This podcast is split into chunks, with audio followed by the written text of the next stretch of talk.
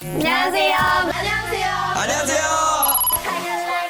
It's time 깜짝이야 Korea. 안녕하세요.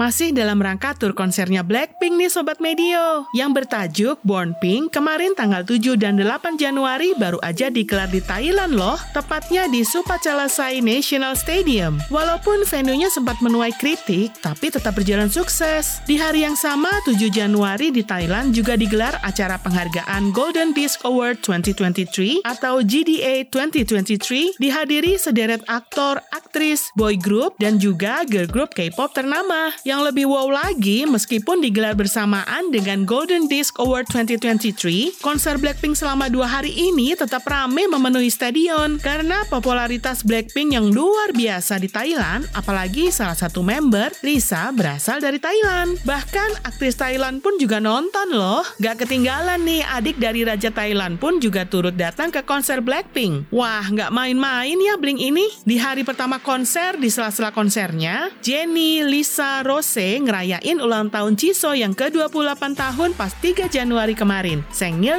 Kae. Penampilan solo dari Jisoo dan Lisa juga energik banget Sobat Medio. Dan ini juga jadi kejutan yang disuguhin sama YG Entertainment karena di konser ini jadi debut solo buat Jisoo ditambah outfit yang bling-bling so eye-catching. Worth the hype. So, buat Blink Indonesia, Blackpink kita bakal tunggu sampai bulan Maret nanti ya. Gue Dwi Ayu pamit. Jangan lupa dengarkan update terbaru lainnya. Tungguin episode selanjutnya ya. Kamsahamnida.